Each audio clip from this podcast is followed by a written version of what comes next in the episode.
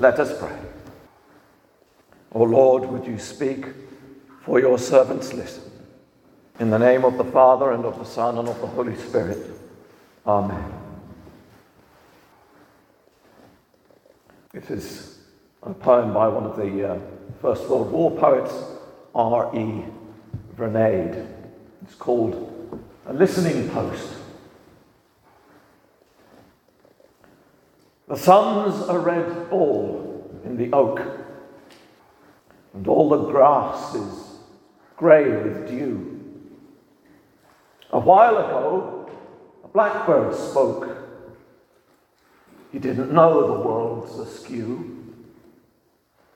And yonder rifleman and I wait here behind the misty trees to shoot the first man that goes by our rifles ready on our knees.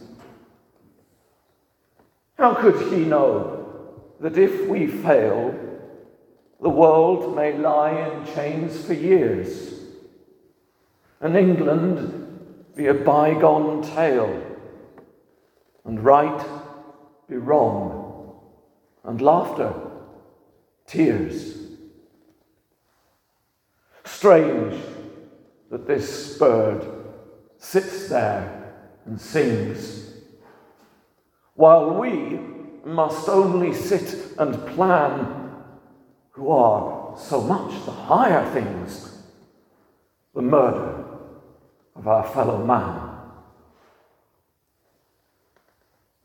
But maybe God will cause to be who brought forth sweetness from the strong, out of our discords, harmony, sweeter than that bird's song. Vernede was killed in action in 1917. That reference, of course, the God who brought forth sweetness from the strong is a reference to Samson in the Old Testament after he'd killed a lion and then went back to the carcass of the lion and found that bees had made a nest inside the, lion that he'd killed and he brought out some honey to give to his parents. You'll find the, uh, that little reference on the front of Tate Lyle's golden syrup. But it hasn't happened, has it? Vernede's prayer that maybe God would bring forth from the discord harmony sweeter than the bird's song. It hasn't happened yet. There was another world war after that one. And who knows when the next one will be. But it certainly isn't beyond the realms of possibility, is it? I sometimes wonder when we listen to this reading from Matthew's Gospel, which we hear every year at this service, these Beatitudes, whether Jesus was just a hopeless romantic. Perhaps he could say these words because he was hiding behind some army that protected his border and therefore gave him the security to be able to speak them Perhaps he was just a romantic after all. Blessed are the poor in spirit, for theirs is the kingdom of heaven. Blessed are those who mourn, for they shall be comforted. Blessed are the meek or the gentle, for they shall inherit the earth. Difficult to be gentle with a gun in your hands, isn't it? Blessed are those who hunger and thirst for righteousness, for they shall be satisfied. We owe our security in this country, don't we, to the fact that those wars were fought and won. Who knows where we would be if they were lost? And how many people young men died. We call it a sacrifice, but they did it out of a sense of duty. The more thoughtful of them did it because they understood that they were doing it to save the people they loved from some greater horror. It's a difficult one, isn't it? Because war just shouldn't be, shouldn't happen. We're all agreed on that. Should never happen. Why does it? What is this thing that drives human beings to murder each other? That's what it is. That's what Vernede called it.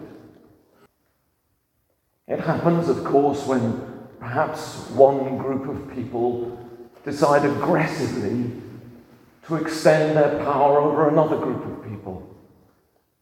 That's one scenario, isn't it? That's what the First and the Second World Wars are about. That's what's going on in Russia and Ukraine. But there's another cause of war where people tell stories about themselves and about somebody else that allows hatred and bitterness to foster within them, that causes such division and hatred, they start killing each other.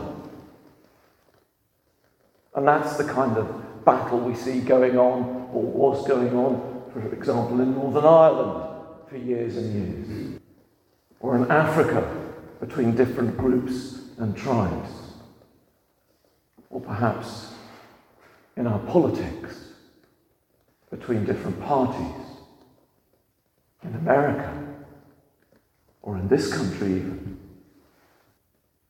All this war, all this bitterness and hatred and fighting can only happen, can only happen when we stop seeing the other person as a human being. That's the root behind it all. The stories that we tell ourselves about who we are. We happen to live on this little piece of the earth. We happen to have been brought up in this family and speak that language. We happen to follow this religion because we were born in this particular place. But they don't. As soon as we start using the word they, we've already created that barrier and that distance between us and a fellow human being that enables bitterness and difference to grow.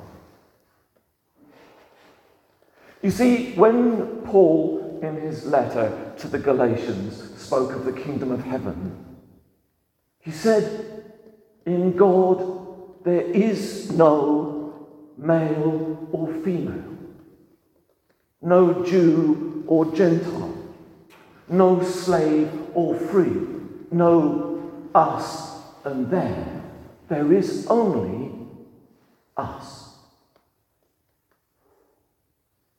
And so when Jesus speaks these words of the Beatitudes, it's not that he's some romantic who's saying, Oh, if only we could have peace. He's utterly real about the situation on the ground. And it's there in the Beatitudes. Because number eight of the eight is blessed are those who are persecuted for righteousness' sake. He's well aware that there's bitterness and violence in the land. And he says, You will face. You will face it. And in the face of that, he says, Blessed are the beggars in spirit, those who know their poverty of spirit, who long for God. For theirs is the kingdom of heaven. Blessed are those who mourn because they look at the tragic state of relations around them. they shall be comforted. Blessed are the gentle, for they shall inherit the earth. Not the proud, not the strong, not the bullies who shout at their civil servants and show strong leadership. This is the Son of God talking. Blessed are the gentle, for they shall inherit the earth. Blessed are the merciful, for they will receive mercy. Blessed are the pure in heart, for they shall see God. The one thing that we do here in all of these Beatitudes is a future tense. They shall be comforted, they shall inherit the earth, they shall be satisfied.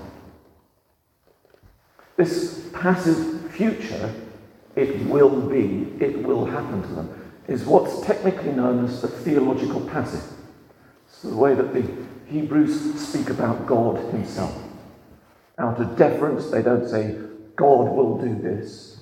They say, it will happen to you, meaning that God will do it.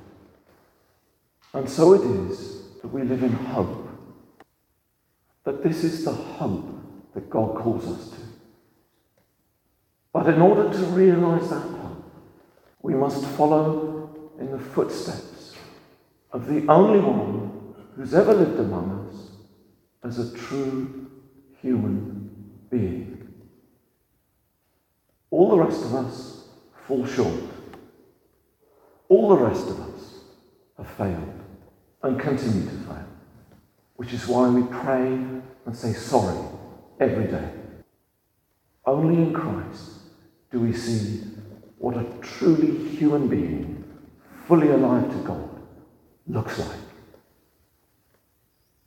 And it may lead us to the cross.